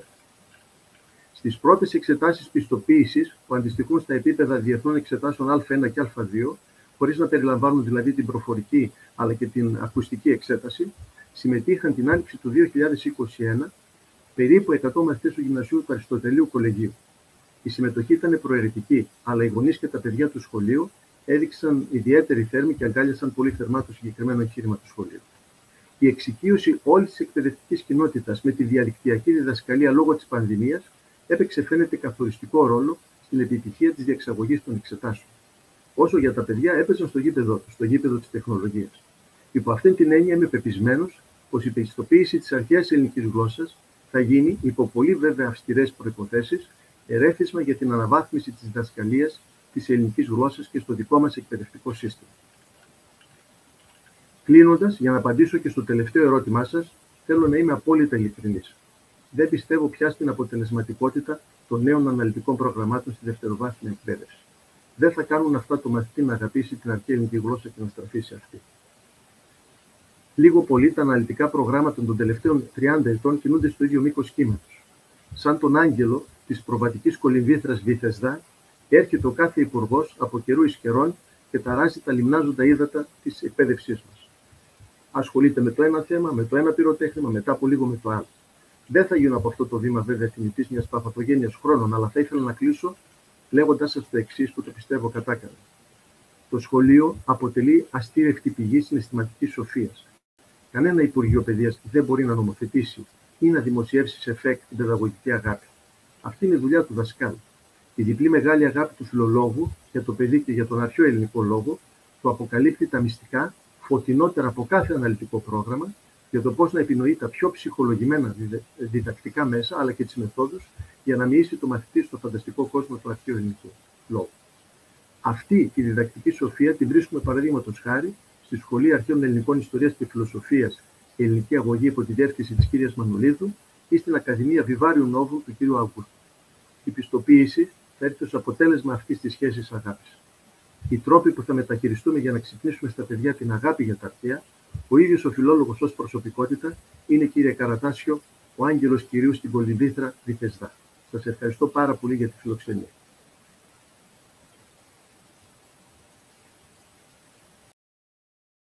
Κυρία Ξανθάκη. Ε, θέλετε να απαντήσω για τα αναλυτικά προγράμματα. Για όλα, για όλα και για να σχολιάσετε. Λοιπόν, συνοψίζοντας, πρέπει όλοι μαζί να συνειδητοποιήσουμε την αξία των αρχαίων ελληνικών. Πρώτον, τα αρχαία ελληνικά είναι ε, η γλώσσα που μας βοηθάει να καταλάβουμε τη γλώσσα μας, να καταλάβουμε τα νέα ελληνικά, να τα αγαπήσουμε, να τα μιλήσουμε σωστά, να τα μιλήσουμε όμορφα. Τα αρχαία ελληνικά είναι αυτά που μας οδηγούν να κατανοήσουμε τις αξίες, τις μεγάλες αξίες του αρχαίου ελληνικού πολιτισμού, τις διαχρονικές αυτές αξίες. Τα αρχαία ελληνικά είναι αυτά που θα μας βοηθήσουν να καταλάβουμε ότι ο σύγχρονος νέος άνθρωπος που περιμένει από μας, από το δάσκαλο, που πρέπει να είμαστε φωτισμένοι, πρέπει να αγαπάμε τη δουλειά μας, αυτό που κάνουμε. Πρέπει να προσπαθήσουμε, όπως είπε ο Κικέρον, να κερδίσουμε, να πείσουμε και να μεταλαμπαδεύσουμε το αρχαίο ελληνικό πνεύμα στα παιδιά μας. Για να γίνουν όμως όλα αυτά, επαναλαμβάνω και τονίζω και μακάρι θα ήθελα να βγει κάτι από αυτή την εκπομπή σας κύριε Καρατάς να προσέξουν τώρα στο Υπουργείο Παιδείας τα εγχειρίδια που θα δώσουν. Τα εγχειρίδια πρέπει να είναι καλογραμμένα, με πολλές ασκήσεις κατανόησης αρχαίας ελληνικής γλώσσας, να, να αγαπήσουν τα παιδιά την αρχαία γλώσσα, να εμβαθύνουν σε αυτή, να δούνε κυρίως τις ομοιότητές της με τη νέα ελληνική. Θα πρέπει να γίνεται κατά την αμφίδρομο προορία του Καδαβαντίου Κοραή από τα νέα στα αρχαία και από τα αρχαία στα νέα. Δεν αλλάζει πολύ ο ελληνικός λόγος, δομικά από τον αρχαίο ελληνικό λόγο. Δεν πρέπει να τα φοβόμαστε, τη γλώσσα να τη φοβόμαστε. Ένα λοιπόν είναι αυτό. Ωραία, ωραία εγχειρίδια, καλογραμμένα και καθηγητές που να αφήνονται ελεύθεροι να μεταλαμπαδεύσουν την αγάπη τους, τη θέρμη της ψυχής τους προς τους μαθητές τους. Ε, η επιμόρφωση λοιπόν είναι απαραίτητη και τα ελκυστικά κείμενα, επαναλαμβάνω, έχουμε αριστουργηματικά κείμενα. Πριν από λίγα χρόνια θέλαν ορισμένοι να καταργήσουν την Αντιγόνη και τον Επιτάφιο. Κάναμε αγώνα από την Εταιρεία Ελλήνων Φιλολόγων μαζί με πάρα πολλούς άλλους φορείς και κατορθώσαμε και παρέμεινε η Αντιγόνη και ο Επιτάφιος. Πρέπει να παραμείνει και τώρα. Πρέπει να διδάσκονται κείμενα τέτοια που δίνουν νοήματα βαθιά, ουσιαστικά και διαχρονικά στα παιδιά μας. Ανέφερα πριν το Θουκυδίδη, η ηθογράφηση του ηγέτη στο Θουκυδίδη που δεν διδάσκεται στα σχολεία, που είναι η δημιουργία της δημοκρατίας. Δεν ουκ ηγετό υπό του πλήθους, αλλά αυτός ήγε, ώστε λόγω μεν δημοκρατία, έργο δέη του πρώτου ανδρός αρχή. Η θεμελίωση της ελληνικής δημοκρατίας φαίνεται εκεί. Τέτοια κείμενα πρέπει να διδάσκουμε στα παιδιά μας και να αντλούν λέξεις, για να επανέλθω στην ωραία ερώτηση που κάνει στην κυρία Μανολίδου για τα γκρίκλης, να εμπλουτίζουν το λεξιλόγιο τους. Γιατί κατανοώντας τις ρίζες μέσω των αρχαίων ελληνικών, ε, ε, εμβαθύνουν και διευρύνουν το γνωστικό τους ορίζοντα και αναπτύσσουν και τη γνώση και τη γλώσσα, αλλά κυρίως την κριτική του σκέψη. Και μπορούν και είναι καλύτεροι και στις θετικές επιστήμες μέσω της διδασκαλίας των αρχαίων ελληνικών γιατί αναπτύσσεται η κριτική σκέψη. Πολλά μπορούμε να δώσουμε. Τα αναλυτικά προγράμματα πρέπει να προσεχθούν ιδιαίτερα από το Υπουργείο Παιδείας και από τους συναδέλφους και να μπουν κείμενα, όχι κείμενα που να ξέρει ο κάθε ένας συνάδελφος που θα τα προτείνει γιατί το έχει γράψει ή το ξέρει το κείμενο αυτό, αλλά να κυρίως να επιλεχθούν κείμενα που είναι βασικά για την κατάρτιση των μαθητών μας και κυρίως για την αγάπη τους προς τον αρχαίο ελληνικό λόγο. Γιατί θα σας πω και τελειώνοντας με, αυτό, τελειώνοντας με αυτό, ότι από μια ε, πρόσφατη έτσι σφιγομέτρηση που, που έγινε, είπε ο αρχαίος ο ελληνικός κόσμος, ο σύγχρονος ελληνικός κόσμος, η ελληνική κοινωνία, θέλουμε αρχαία ελληνικά, αλλά να διδασκόμαστε καλύτερα. Και Μπορώ, μπορούμε να παρατείνουμε τη συζήτηση για άλλα 10 λεπτά, γιατί ήδη περάσαμε τη μία ώρα. Είμαστε μία ώρα και ένα λεπτό. Ε, έχω την ανοχή σας, κύριε Αγκώστο. Άλλα ναι, 10 βεβαίως. λεπτά. Ε, βέβαια. Ωραία. Κυρία Ξανθάκη και από εσάς, έτσι. Συνεχίζουμε. Ωραία. Ευχαριστώ πολύ. Τώρα, κύριε Αγκώστο, ε, ακούσαμε πολύ ωραία πράγματα μέχρι τώρα στη συζήτηση. Ε, ποιος είναι ο στόχος της δικής σας διδασκαλίας; Μας δώσατε ένα δείγμα. Θέλετε να μιλάνε αρχαία ελληνικά ή σας ενδιαφέρει περισσότερο η, μια εμβάθυνση στη γλώσσα, ώστε να μπορούν να κατανοούν τα έργα των αρχαίων συγγραφέων από το πρωτότυπο κείμενο; Ναι, ε, το δεύτερο που είπατε, ε, ο στόχος, ο σκοπός είναι μόνο ε, και ένα, ένας και μοναδικός. Να είναι ικανοί, είτε γίνονται φιλόλογοι μετά στο πανεπιστήμιο, είτε γίνονται ιατροί, επιστήμονες, ό,τι θέλουν, και αγρότες να γίνουν, δεν πειράζει. Αλλά να είναι ικανοί να ε, για όλη τη ζωή τους αυτά τα παιδιά που έχουν τελειώσει να μιλάνε με τους αρχαίους και να ακούνε και να καταλάβουν τους αρχαίους. Και επειδή αναφέρθηκε πολλές φορές και ε, ε, εύστοχα ο Θουκυδίδης, θα ήθελα να σας πω το εξής για την αποτελεσματικότητα της μεθοδολογίας της ζώσης γλώσσης. Δεν μπορώ να σας περιγράψω πόσο συγκινητικός στάθηκε πέρυσι όταν ήμασταν στο πρώτο μεγάλο lockdown, το πρώτο περιορισμό που στην Ιταλία, δεν ξέρω στην Ελλάδα, ε, στάθηκε ε, φρικτά, ε, φρικτή περίοδος εκείνη. Δεν μπορούσαμε καν να βγούμε από το σπίτι. Και με τα παιδιά, παρακαλώ, μόνο του δευτέρου έτους. Δηλαδή μετά από ένα χρόνο και λίγους μήνες που κάνανε αρχαία ελληνικά, να διαβάσουμε χωρίς καμία μετάφραση στα νέα, στα, στα, στην Ιταλική, αλλά μόνο από το πρωτότυπο, το λοιμό το, του, της Αθήνας το 440 π.Χ. από το, από το Θουκυδίδη. Και τα παιδιά, μετά βεβαίως στα, στα Ιταλικά το συζητήσαμε, γιατί έτσι μου ζητήσανε, ήμασταν εξ αποστάσεως, ήταν πολύ δύσκολες συνθήκες, αλλά τα παιδιά πόσο έξυπνα είναι. Και τι Ένας ακροατής μου μόλις έστειλε το λοιμό στο, ναι. Στο Και μου έλεγαν, λέει, πόσα πράγματα, λέει, είναι κοινά ε, ανάμεσα σε εμάς και εκείνη την εποχή. Και μου λέγανε, ο εγωισμός, λέει, των, των ανθρωπάκων που ο, ο καθένας περιγράφει ο Θηκηδίδης ότι μέχρι και τους τάφους κλέβανε. Δηλαδή η ζωή μου ο θάνατός σου. Και μετά ο φόβος και μετά τόσα άλλα πράγματα. Δηλαδή ο σκοπός είναι αυτός να έχουν φίλους, όπως λέει ο Κικέρονας, ότι τα βιβλία είναι οι καλύτεροι μας φίλοι. Λέει νύχτα μέρα είναι ε, σιωπηλά κοντά μας. Αν θέλουμε, τους ανοίγουμε. Αν δεν θέλουμε, δεν τους ανοίγουμε. Και από εκεί να αντλούν για όλη τη ζωή τους τη, τη, την αέναο πηγή της σοφίας που θα ενθαρρύνει κάθε βήμα της ζωής τους. Αυτός είναι ο σκοπός. Αλλά για να κάνουν αυτό δεν πρέπει να εξαρτώνται πάλι πάντα από μεταφράσεις, από σχόλια, από γραμματικές. Κανείς δεν το κάνει αυτός. Αλλά πρέπει να έχουν τη δυνατότητα να μιλάνε με τους αθανάτους με εκείνη την αθάνατη, αν θέλετε, με τους νεκρούς, με την νεκρή, ας το πούμε και έτσι, γλώσσα. Αυτός είναι ο σκοπός. Όχι. Είναι το μέσο να μιλάμε, να παίξουμε, να, να, να γελάμε στα αρχαία, αλλά δεν είναι ο σκοπός. Ο σκοπός είναι εκείνος. Και το τελευταίο που θα ήθελα να προσθέσω, είναι κοινή εμπειρία πολλών χρόνων διδασκαλίας με όλες τις τάξεις που είχα, ότι τα περισσότερα παιδιά στο τέλος μου λένε ένα πράγμα. Λέει, ένα πράγμα μου είπε μια φορά μια, ε, μια κοπέλα. Εγώ κατάλαβα, λέει, από τα αρχαία το εξής. Ότι πολλές φορές λέμε, μα άλλαξαν οι εποχές. Λέει, εμείς είμαστε οι εποχές. Εμείς φτιάχνουμε τις εποχές, τους καιρούς. Όχι ο κομφορμισμός που μας λέει, ε, άλλα πράγματα τώρα ζητάμε γιατί αλλάξαν οι εποχές. Εμείς είμαστε οι ζώντες άνθρωποι, κάνουμε τις εποχές. Και μου, μου είπε με ένα πράγμα πολύ συγκινητικό. Διαβάζουμε και ε, την, την Καινή τη Διαθήκη ως λογοτεχνικό έργο, ασχέτως αν είναι άθεοι, αν είναι βουδιστές, ως λογοτεχνικό έργο της αρχαίας ελληνικής γλώσσας. Και μου είπε αυτή η κοπέλα, λέει, το σύνθημα λέει, που θα έχω για όλη τη ζωή μου είναι εκείνο του Παύλου ή του Αγίου Παύλου που λένε οι χριστιανοί, μη συσχηματίζεστε το αιώνι τούτο. Γι' αυτό σας έλεγα ότι είναι η γλώσσα της νεολαίας όλων των ανθρώπων που είτε για την ηλικία είτε πνευματικά αισθάνονται νέοι. Δηλαδή ότι θέλουν να αλλάξουν τον κόσμο. Όχι να πούνε λέει έτσι είναι εποχές, τι να κάνουμε. Κάθομαι στο σπίτι μου και δεν μπορώ να κάνω τίποτα εγώ. Τι να κάνω.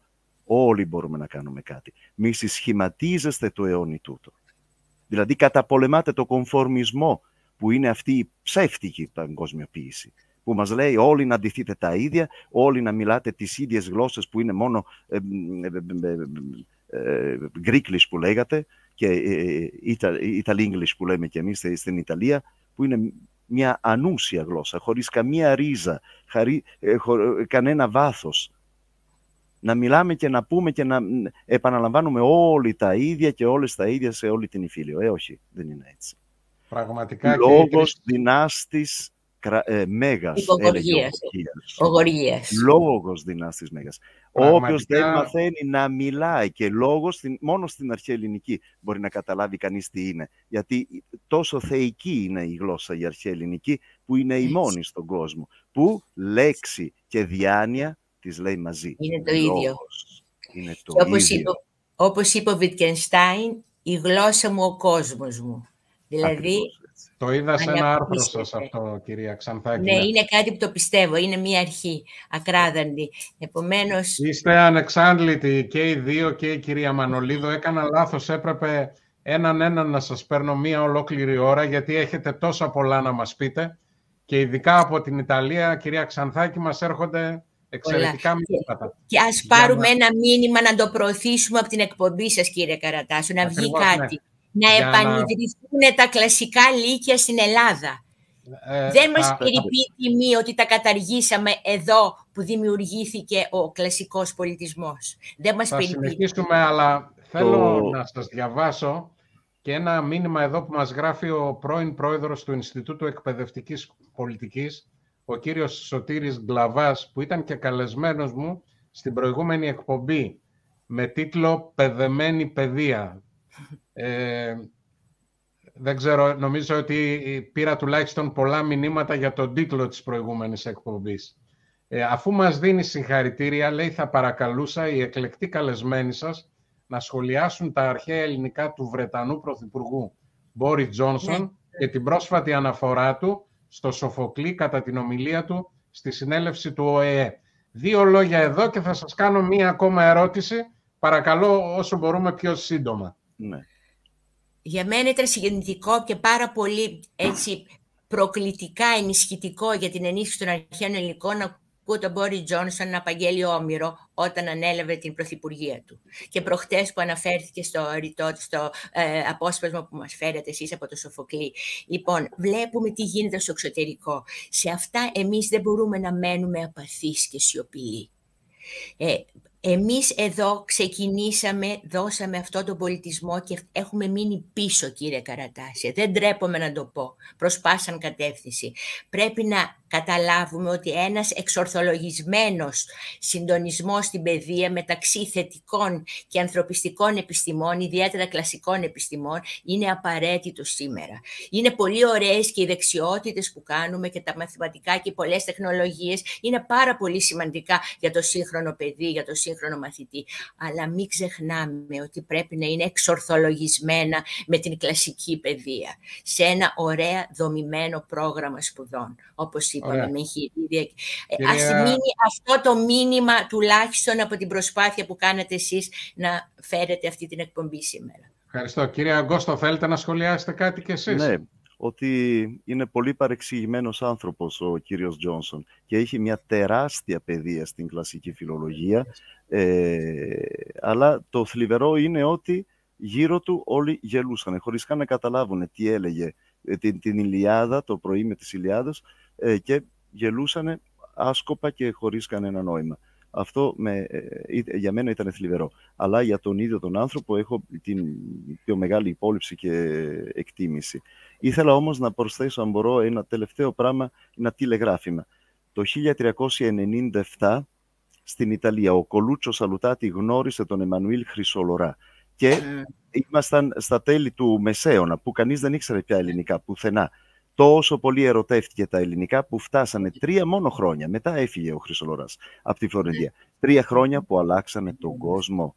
Από εκεί ξεκίνησε ο ουμανισμός και διαδόθηκε η αναγέννηση. Ναι, το πνεύμα το ελληνικό διαδόθηκε σε όλη την Ευρώπη και βγήκαμε από την εμπειρία των μέσων αιών που βέβαια δεν ήταν σκοτεινοί αιώνες αλλά σίγουρα ήταν ανθεληνικοί στο πνεύμα γιατί ήταν αιώνες στην, ε, όπου η φιλοσοφία ήταν δούλη μιας ιδεολογίας. Ας είναι και η θεολογία, η Αγία Θεολογία, αλλά ήταν η ιδεολογία, δεν ήταν ελεύθερος λόγος. Η αναγέννηση μόνο χάρη στο Χρυσολορά, στο Κολούτσο Σαλουτάτη και στα ελληνικά, που από εκεί διαδόθηκαν σε όλη την Ευρώπη.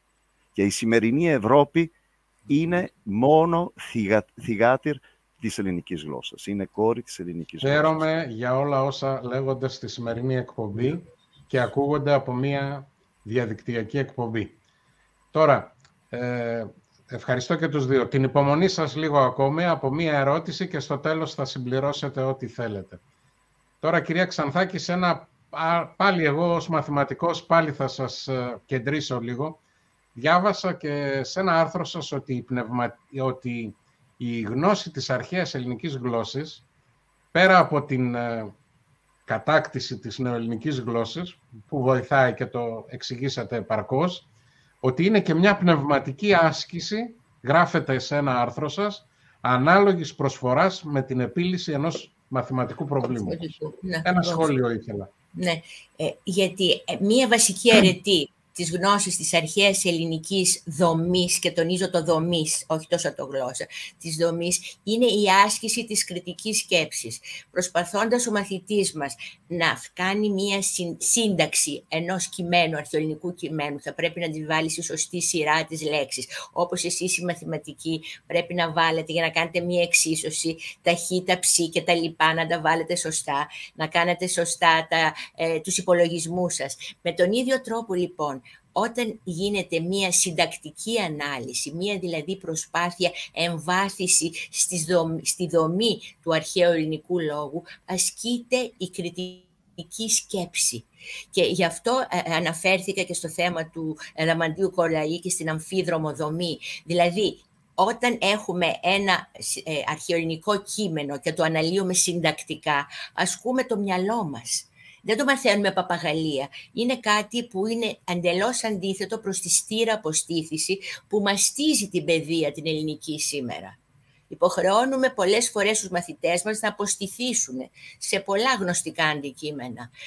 Με τη σωστή λοιπόν εκμάθηση της αρχαίας ελληνικής γλώσσας και την συντακτική δομή, τη γνώση της συντακτικής δομής, ασκείται σύν της άλλης και η κριτική σκέψη του μαθητού μας. Και αυτό για μένα είναι σαν να προσπαθεί κάποιος, εγώ δεν θυμάμαι τώρα τα μαθηματικά που έκανα όταν ήμουν στο γυμνάσιο, τα εγκατέλειψα τελείως. Αλλά θυμάμαι ότι έπρεπε να τα βάλουμε τα πράγματα σε σωστή σειρά να μην τα κάνουμε μπερδεμένα. Το ίδιο λοιπόν είναι και το συντακτικό. Ασκεί τη, τη σκέψη του μαθητή. Και θα ήθελα να πω ότι για όλους αυτούς τους λόγους η αρχαία ελληνική είναι με το φίλο μου τον κύριο Αγκώστο σε αυτό το σημείο ίσως στην διατύπωση θα φέρω κάποια αντίρρηση είναι μια απόλυτα ζωντανή γλώσσα. Διότι μαθαίνουμε σε βάθος και τη νέα μας ελληνική. Μαθαίνουμε καλά την ετυμολογία μαθαίνουμε να γράφουμε σωστά με ακρίβεια και με σαφήνεια το, τους ε, διαλογισμούς μας, τα, τα, ε, τη σκέψη μας. Σαφής έκφραση και διαυγής διατύπωση είναι τα αρχαία ελληνικά. Άρα είναι ετοιμολογία, γνώση ετοιμολογίας, σαφή διατύπωση και έκφραση και κριτική σκέψη. Ανάπτυξη της κριτικής σκέψης. Και αν θέλετε για κάτι άλλο, και καλύτερη γνώση, εμβαθύνουμε καλύτερα και στα αγγλικά και στα γαλλικά για όλους αυτούς τους λόγους που είπε ο κύριος Αγκώστο και εγώ, ότι ξέρουμε και το, καταλαβαίνουμε ότι η λέξη αυτή στην αγγλική, αυτό που είπα πριν, το claim και το call και όλα αυτά που προέρχονται από λέξεις αρχαίας ελληνικής ή και μέσω της λατινικής, το καταλαβαίνουμε πολύ καλά και την, καλύτερα και τις ξένες μας γλώσσες. Όχι μόνο λοιπόν την ελληνική, κατανοούμε καλύτερα την νέα ελληνική, αλλά και την αγγλική και τη γαλλική. Αυτές τις κρυπτοελληνικές γλώσσες, όπως είπε ο Αδράδος. Πολύ είναι ωραία, τόσο κυρία μεγάλη προσφορά της ελληνικής, είναι τόσο μεγάλη προσφορά της ελληνικής, που οι ξένοι φίλοι μας την έχουν κατανοήσει. Ήρθε καιρός να την κατανοήσουμε κι εμείς και να την διδάσκουμε χωρίς φόβο, παράλληλα με την τεχνολογία και τις θετικές επιστήμες. Και ο φίλος μου, ο κύριος Στυλιανός της Ιπούρας, που είναι και ιερέας και εκπαιδευτικός φυσικά, μας λέει ότι στον Ιερό Ναό Αγίου Αργυρίου Επανομής διδάσκουμε αρχαία από το νηπιαγωγείο. Μπράβο. Μια πρωτοβουλία προφανώς και αυτή, στο Μπράβο. πνεύμα της κυρίας Μανολίδου και του Και σε κυρίου αυτό, Αγκώστου. μία, μία λέξη θέλω σε αυτό και ίσως και ο κύριος Αγκώστο μπορεί να βοηθήσει. Ναι. Θυμάμαι ότι εγώ στην έκτη δημοτικού, κύριε Καρατάσο και κύριε Αγκώστο, έμαθα αρχαία ελληνικά σε πρώτη φάση από τις ευαγγελικές περικοπές. Κάναμε Έτσι στα ακριβώς. θρησκευτικά ευαγγελικές περικοπές και μπήκα στην πρώτη γυμνασίου μετά και είχα μία γεύση καλή, ουσιαστική της αρχαίας ελληνικής γλώσσας. Γιατί τα καταργήσαμε όλα τώρα; Γιατί στα Πολύ θρησκευτικά ωραία. να μην κάνουμε από το πρωτότυπο ευαγγελικές πρωτοτυπές, στην έκτη δημοτικού τουλάχιστον; Μία Ναι, ακόμα σωστό. ερώτηση, κύριε Αγκώστο. Έχουμε ξεφύγει ήδη πάρα πολύ, αλλά δεν γίνεται να βλέπουμε τον ε, κύριο Μαργαρίτη Σχοινά να κλείνει τον λόγο του στην ε, Ακαδημία στην οποία διδάσκεται, στο Vivarium Novum, στην οποία αναφέρθηκαν Ναι. και πριν, στη Βίλα Φαλκονιέρη, στην πρώην Βίλα του Κικέρονος. Προσέτη δε του θαυμαζίου ημών έργου, ένε κεν βούλομε ημίν συγχαρίνε. Έτσι τελείωσε ο κύριος Μαργαρίτης Σκηνάς. Εσείς λοιπόν διδάσκετε εκεί.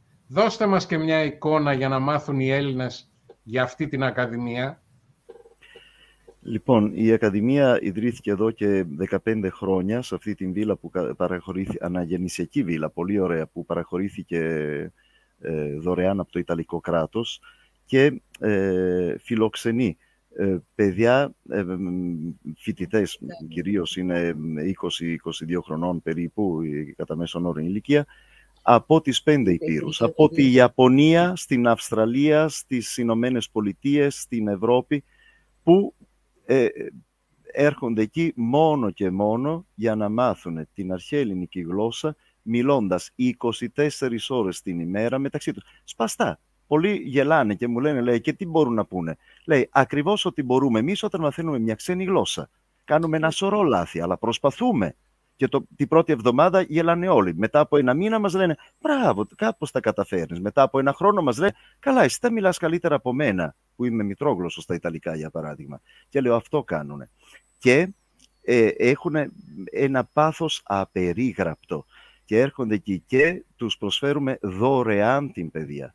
Δεν δίνουν δεκάρα. Ο σκοπός είναι αυτός, ότι μόνο ε, με αξιοκρατικό κριτήριο. Δηλαδή πρέπει να αποδείξουν ότι αγαπάνε παθιασμένα τα ελληνικά και τα λατινικά. Κατά τα άλλα δεν πρέπει να σκεφτούν τίποτα.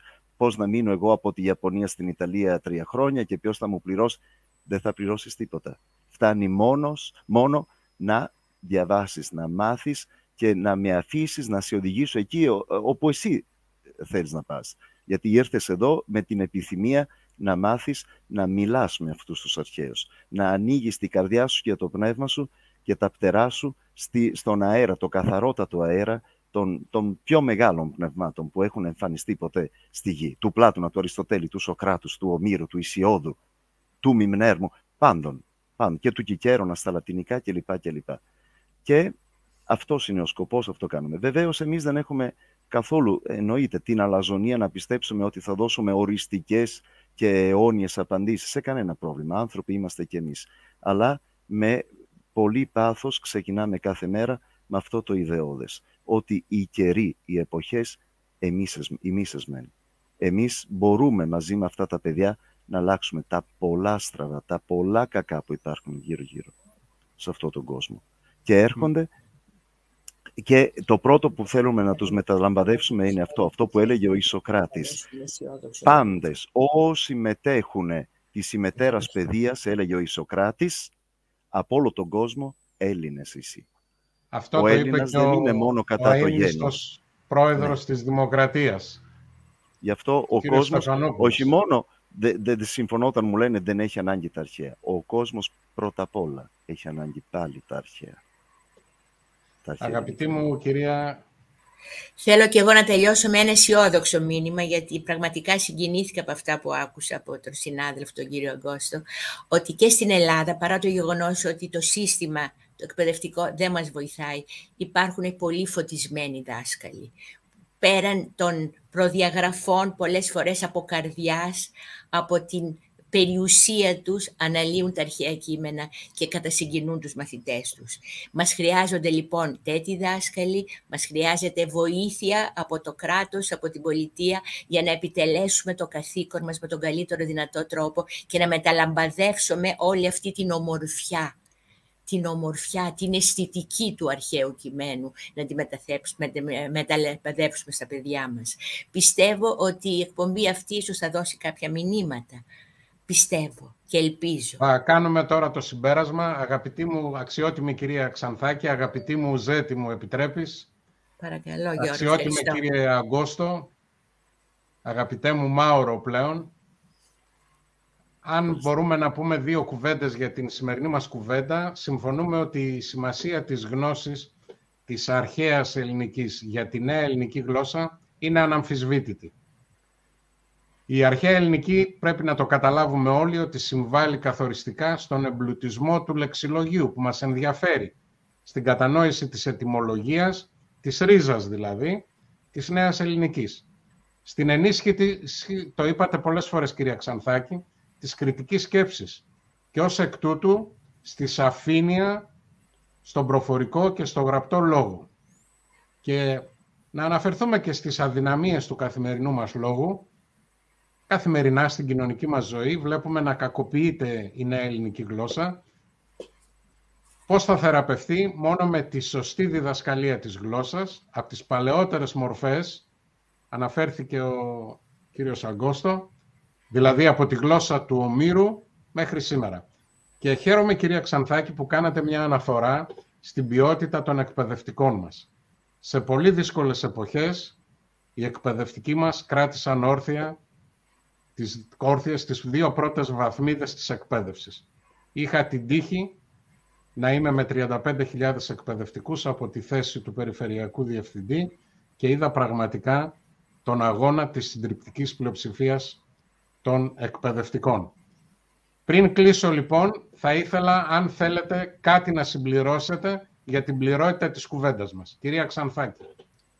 Θα ήθελα να πω ότι μετά από όσα Ένα μήνυμα να δώσετε. Μπορούμε ναι, να δώσουμε ένα μήνυμα. Όλοι μαζί να βοηθήσουμε την νεολαία μας να κατακτήσει την ομορφιά και την ορθότητα του αρχαίου ελληνικού λόγου.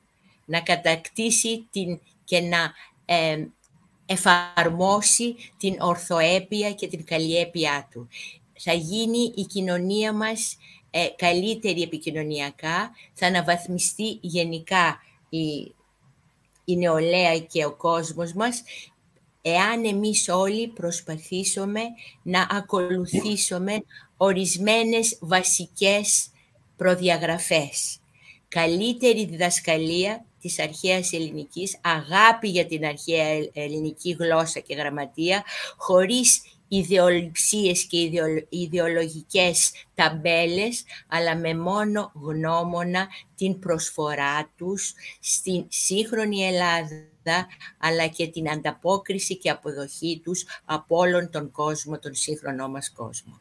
Εφόσον λοιπόν μας δίνει και η Ευρώπη ένα δείγμα πολύ σωστής αντιμετώπισης του αρχαίου ελληνικού λόγου, εμείς εδώ ως η Μήτρα, ως η, η, η, η, η δημιουργός αυτού του πολιτισμού χώρα, οφείλουμε να ενισχύσουμε το μεγαλύτερο πολιτισμικό μας αγαθό, τον άξονα αυτό του πολιτισμού και της παιδείας μας, που είναι η αρχαία ελληνική γραμματεία και γλώσσα. Ευχαριστώ. Κύριε Αγκώστο, το δικό Εγώ σας θα ήθελα να πω ότι όπως μας διδάσκει μόνο η αρχαία ελληνική γλώσσα, ετυμολογικά, μόνο ο λόγος μας ξεχωρίζει από τα άλογα ζώα. Γι' αυτό λέγονται άλογα ζώα, γιατί δεν έχουν το λόγο.